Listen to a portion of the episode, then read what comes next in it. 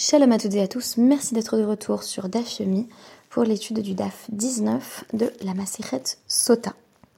La référence du jour, The Point of No Return, est le titre de ma chanson préférée dans la comédie musicale The Phantom of the Opera. Elle est interprétée par Christine et le fantôme qui sont alors en train de jouer un rôle sur scène tout en se rendant compte progressivement qu'ils éprouvent l'un pour l'autre des sentiments inavouables. Plusieurs aspects de The Point of No Return m'intéressaient.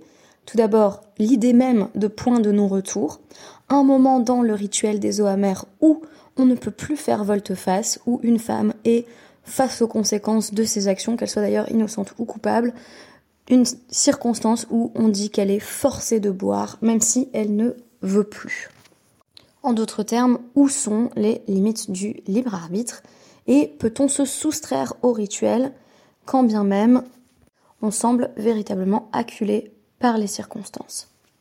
Et enfin, il s'agissait d'une allusion à la deuxième partie de la comédie musicale d'Andrew Lloyd Webber, Love Never Dies, qui place Christine, cette fois-ci, en situation de relation véritablement adultérine, puisque dans le sequel, elle a épousé euh, Raoul, qui était déjà un personnage bien entendu dans The Phantom of the Opera, et on nous dit qu'elle se remémore une idylle euh, avec Eric, le fantôme.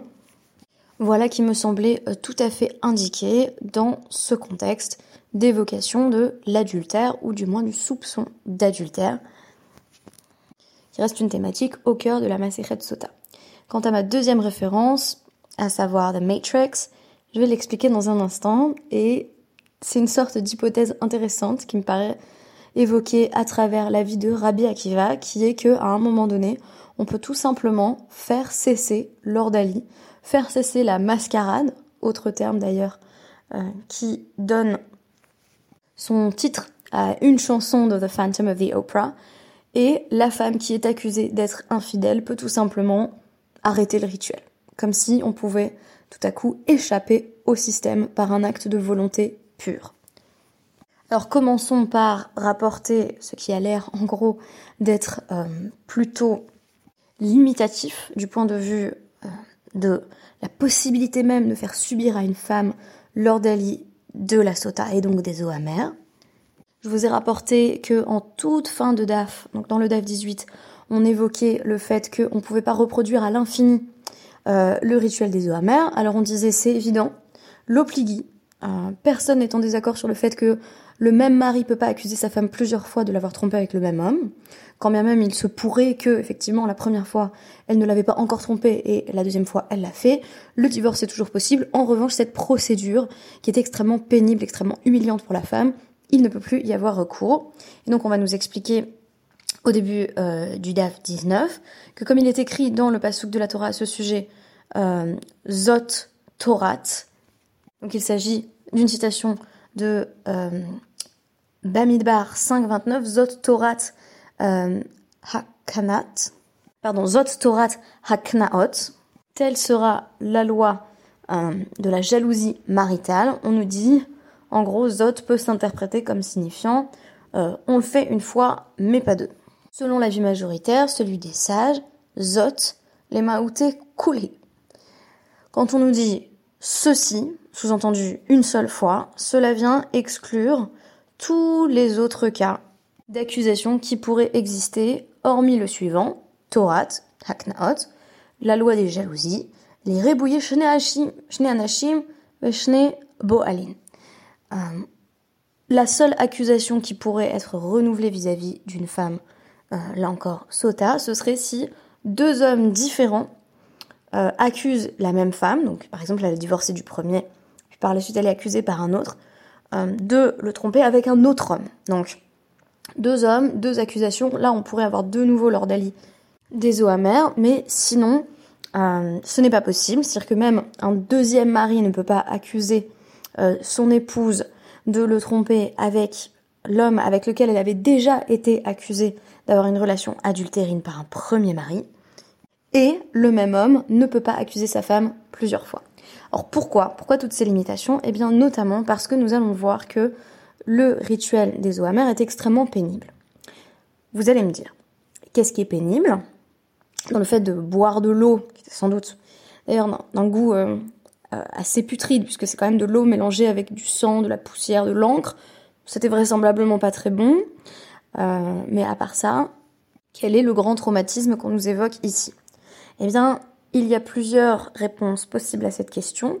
D'une part, j'ai donné beaucoup d'éléments qui vont dans ce sens, la terreur d'une femme à qui on a dit que ça allait causer sa mort euh, dans des circonstances euh, absolument insoutenables, donc vraiment une mort lente, douloureuse, avec une sorte de désintégration du corps féminin, une explosion, voire une implosion des entrailles, Bref, quelque chose qui avait de quoi terrifier une femme qui sait bien que oui, elle a trompé son mari. Donc elle est accusée et elle n'a même plus ce recours de dire en effet je l'ai trompé. Ce qu'elle pourrait faire d'ailleurs avant, quand elle est accusée, quand elle s'est isolée avec lui, euh, elle peut encore avouer, elle peut dire oui c'est vrai je l'ai trompé. Mais voilà, elle euh, s'est entêtée, elle n'a pas voulu avouer. Et maintenant, euh, l'heure du rituel euh, s'approche et elle voit qu'elle va devoir vraiment aller jusqu'au bout de son mensonge et boire les eaux amères et elle est terrifiée à l'idée de ce que ça va révéler. Donc justement, c'est l'une des deux hypothèses euh, au sujet de cette femme qui dit je veux plus boire, dont il va être question dans la Mishnah que je vais vous présenter dans un instant, c'est qu'en fait elle sait très bien qu'elle a trompé son mari et elle avait fait, si vous voulez, la forte tête jusqu'ici euh, en pensant que les choses n'iraient pas jusqu'au bout, mais voici qu'elle est saisie par un effroi sans nom. Et l'autre hypothèse, paraît d'ailleurs peut-être encore plus intéressante, c'est juste une femme qui refuse de se soumettre euh, à ce rituel, mais qui n'a aucune peur. Et donc, cette femme, elle apparaît, si vous voulez, dans la compréhension d'un avis de Rabbi Akiva que je vais vous rapporter. Toute la question c'est quand est-ce qu'il est trop tard et pourquoi dit-on à un moment donné qu'il est trop tard? Alors on nous dit, c'est le Kohen, Hayan Hotel, Et Minchata, Mitor, euh, Kfifa, euh, donc euh, Mitzrid, Venotna Letor Klisharet, Venotna Aliada, Vechoen Maniach Yado, Mitartea ou Menifa, Henif, Vehigish, Kamatz, Vehiktir, Vehashar, Nechal, la Kohen. Donc il prend l'offrande de la de la femme accusée euh, d'adultère, euh, qui était transportée dans un, un, panier, voilà, un, simple panier en osier euh, égyptien, donc là encore qui dénote une forme d'humilité. En gros, c'est un palmier qui est constitué de, feuilles euh, de palmier euh, tressées, donc vraiment quelque chose de très rudimentaire. Il place son offrande dans les ustensiles du service divin, il le place sur sa main, puis il place sa main à lui sous la sienne et il procède au balancement de l'offrande. Donc on nous dit c'est très important euh, qu'elle participe directement, elle est impliquée. Euh, parce que c'est encore une manière de montrer sa responsabilité directe euh, dans ce dans quoi on l'accuse. C'est pas seulement le Cohen qui lui fait subir quelque chose, elle est aussi agent à diverses reprises. Et donc ensuite, le Cohen va de nouveau balancer l'offrande et donc l'approcher au niveau du coin de l'hôtel qui était situé euh, au sud-ouest, puis il en retirait une poignée qu'il brûlait et le reste était consommé par les Kohanim. Et on nous dit par la suite, Haya Mashka Ve'acharka Makriv et Minchata. Il l'a forcé à boire et ensuite euh, il euh, sacrifiait son offrande, donc il l'offrait sur l'autel.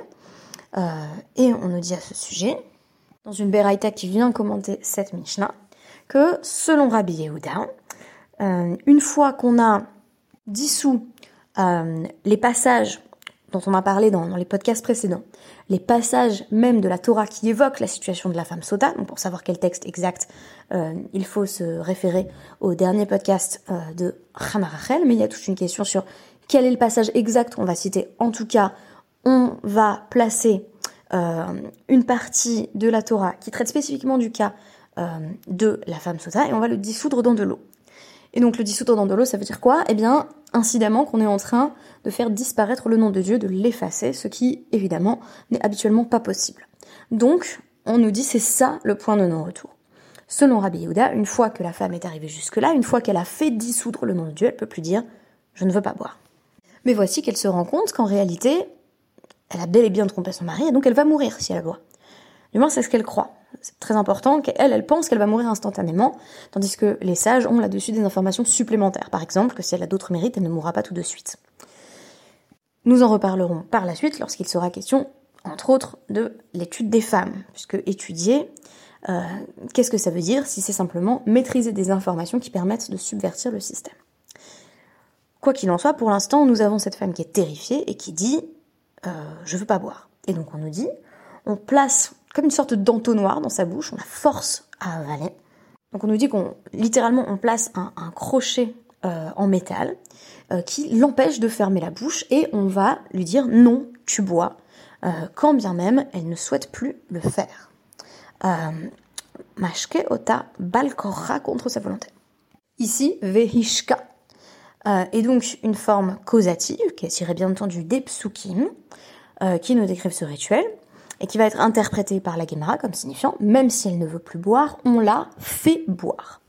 On observe en effet que dans le euh, cinquième Pérec de Bamidbar qui traite de ce sujet, on a une répétition de cette expression ve'acha yashke, euh, puis le terme vehishka vehishka, et euh, les sages et euh, pareil Rabbi Shimon vont trouver une interprétation de chacune euh, de ces formes causatives et les sages et Rabbi Shimon sont d'accord sur le fait que la troisième fois qu'on dit Vehishka, euh, cela veut dire si on a déjà effacé la Megillah, c'est-à-dire le passage qui était inscrit au sujet de la femme Sota, Veomeret Enishota, je veux plus boire, mais Aharinota, on la, on la tourmente et on lui fait boire contre sa volonté. Jusqu'ici, nous avons la description de ce qui ressemble fort à un supplice. L'irréversible, c'est d'avoir fait disparaître le nom de Dieu pour sauver l'harmonie dans le couple. Chose qui serait interdite en dehors du rituel euh, de l'ordalie des eaux amères. Et là, on nous dit, apparemment, il n'est plus temps pour la femme de faire marche arrière. Sauf que, question, est-ce que Rabbi Akiva n'est pas en opposition avec ce principe, à savoir Mashkinota Hatania. Pourtant, une braïta où Rabbi Yehuda nous dit justement on place un kolbosh el barzel, euh, les torpillas, donc on, place une sorte de, de crochet de métal dans sa bouche, euh, à partir du moment où le nom de Dieu a déjà été effacé, euh, et on lui dit, ben, bois quand même. Sauf que Rabbi Akiva répond là-dessus, Klomanot et là, les vodka. Et on nous dit, Rabbi Akiva dit là-dessus, attendez, est-ce qu'il y a un autre but des eaux que de l'examiner, les vodkas? Euh, C'est-à-dire de, révéler son comportement. En fait, ce qu'on veut savoir, c'est c'est pas si elle va mourir ou non, c'est si elle a trompé son mari ou non. Donc, euh, vehalo, duka, Et là, elle, littéralement, elle se tient debout et elle a été examinée puisqu'elle dit en fait je suis coupable. Elle dit je veux plus boire. Pourquoi elle dit je veux plus boire? Parce qu'elle a peur. Voici comment la Gemara va comprendre la vie de Rabbi Akiva dans cette première formulation. Ad shelo karav hakometz yichola chazorba, mi shekarav hakometz eina yichola la.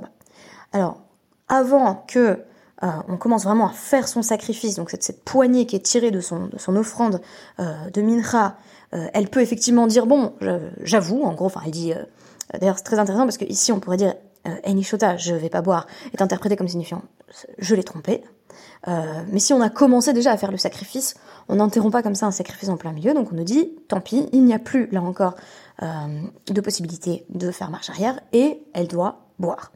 Elle doit boire, bien entendu, ça signifie qu'elle est vraisemblablement condamnée, à moins d'avoir d'autres mérites qui la sauveraient. Là encore, c'est pas logique, puisque pour Rabbi Akiva, le but c'est pas de la tuer. Le but c'est qu'elle révèle si elle est coupable ou non. Et donc là, on nous dit, pourquoi Est-ce qu'elle n'a pas révélé sa culpabilité? Alors on nous dit il y a deux cas. Le cas chia. Ha de hadra ba retita. Ha de hadra ba beriuta. C'est très intéressant l'interprétation qui va être proposée ici euh, de retita, c'est-à-dire de la crainte. On nous dit c'est pas difficile. Là où Rabbi Akiva dit elle est obligée d'aller jusqu'au bout et de boire, c'est quand la raison pour laquelle elle dit je veux pas boire, c'est simplement qu'elle a peur. Ce qui est très étonnant ici, c'est que la peur du rituel n'est pas considérée comme un aveu de culpabilité. C'est l'ordalie elle-même qui est effrayante. Et là, on a envie de dire, mais c'est ça qui est surprenant, parce que si la femme est innocente, eh ben, elle boit de l'eau qui, a priori, n'a pas bon goût. C'est tout. Donc pourquoi a-t-elle peur? Et on nous dit, là où il avoue que elle peut effectivement dire simplement, ok, j'arrête le rituel, j'arrête tout, on sort de, si vous voulez, cette matrice euh, de preuve par le supplice, c'est un cas où on voit de Briouta, qu'elle est, Mahmad Briouta, qu'elle est en très bonne santé. Et là, on se dit, son refus obstiné est en réalité lié au fait que de façon lucide, Briouta, si vous voulez, comme une bonne santé mentale, elle sait bien qu'elle a trompé son mari et que ce n'est plus la peine de continuer. Elle dit effectivement, cessons là la mascarade, c'est vrai, je l'ai trompé, ce qui conduit d'ailleurs pas du tout à son exécution. Hein. Ça, il faudrait d'autres circonstances bien particulières, y compris la possibilité euh, de mettre à mort euh, les personnes qui sont passibles a priori de la peine de mort. Et on voit dans le traité Sota que ce n'est jamais le cas. En, gros, ça conduit simplement au divorce. Donc elle dit, allez, divorce, et puis on arrête avec cette histoire des eaux amères. Donc une femme qui dit en gros, allez, ça suffit, mais qui n'a pas l'air particulièrement terrifiée, qui est simplement dans une forme d'acceptation de la situation telle qu'elle est. En fait, elle sait très bien qu'elle a une porte de sortie. En tout cas, dans la version de Rabbi Akiva, elle a une porte de sortie qui est de dire, ok, je l'ai fait. Une sorte de sortie du système. Dans ce cas-là, pour Rabbi Akiva, elle pourrait encore dire, bon ben on arrête, peu importe d'ailleurs à quel stade. Donc il nous dit klal klal lochatia, une femme comme ça, elle boit même pas du tout, du tout, en fait. Parce que, au fond, elle sait très bien ce qu'elle a fait. Tandis que celle qui est tout simplement saisie de peur, Rabbi Akiva nous dit de façon tout à fait contre-instinctive, sa peur n'est pas un aveu, mais simplement une terreur liée à, et pour moi c'est la seule interprétation qui se tienne, ce que les eaux amères révèlent sur l'intériorité. C'est-à-dire, oui, vous allez me redire, si cette femme n'a pas trompé son mari et qu'elle s'est simplement, voilà, elle s'est isolée avec un homme avec qui son mari avait dit qu'elle n'avait pas le droit d'être, mais elle sait très bien qu'il s'est rien passé. Donc, elle devrait savoir que, en buvant, je veux dire, on lui lit le passage quand. Donc là, pour le coup, il n'y a pas besoin d'une grande étude de la Torah pour comprendre. Si elle ne s'est pas rendue impure, si elle ne s'est pas souillée, alors elle ne craint rien. Donc pourquoi est-ce que tout à coup, elle a peur, on lui met cet entonnoir, on lui dit bois, bois. En réalité, il va rien lui arriver. Et bien pour moi, c'est peut-être parce que cette femme a peur que les eaux amères sondent son intériorité. C'est-à-dire ce qui, malgré son absence de culpabilité réelle, relève d'une culpabilité implicite. Le fait qu'au fond, elle sait bien qu'elle s'est placée dans une situation où elle aurait pu tromper son mari. Ça, on le voit beaucoup d'ailleurs dans, dans Sota de, Naomi Ragen, que je ne reciterai pas tout au long du traité Sota, mais qui parle de cette femme qui, à un moment donné, oui, va aller dans une chambre d'hôtel avec un homme qui aurait pu devenir son amant et qui s'arrête vraiment à la dernière minute. Et on nous dit même une femme comme ça, en fait, elle a peur. Elle se dit, si je mourais avec les eaux amères? Techniquement, j'ai rien fait, mais si. Je vais essayer de donner une analogie. Si on vous demande de passer un test voilà, au polygraphe, euh, qui vous demande si vous avez euh, réalisé euh, tel ou tel crime dont vous ne vous êtes en réalité pas rendu coupable. Mais que vous savez que c'est un crime auquel vous aviez songé. En pensée, vous vous étiez dit, ben, j'aimerais bien voler ça, j'aimerais bien, j'ai pas tué telle personne que j'aime pas du tout. bon, évidemment, dans les actions, on va généralement pas jusque là. Mais là, on vous dit, voilà, vous devez dire au polygraphe, je l'ai pas fait cette peur, elle peut s'entendre comme une sorte de révélateur de la culpabilité, qui n'est pas une culpabilité des faits, mais une culpabilité de la projection. À l'inverse, on pourrait s'attendre à ce que cette femme qui est sur le point de boire et qui dit tout à fait sereine, en pleine bonne santé, euh, non, en fait non, on pourrait s'attendre à ce qu'elle soit terrifiée, parce qu'elle elle pourrait se dire si je bois, je meurs. Or, en réalité, et c'est pour moi le ridouche de Rabbi Akiva, on nous dit les choses sont beaucoup plus claires pour elle.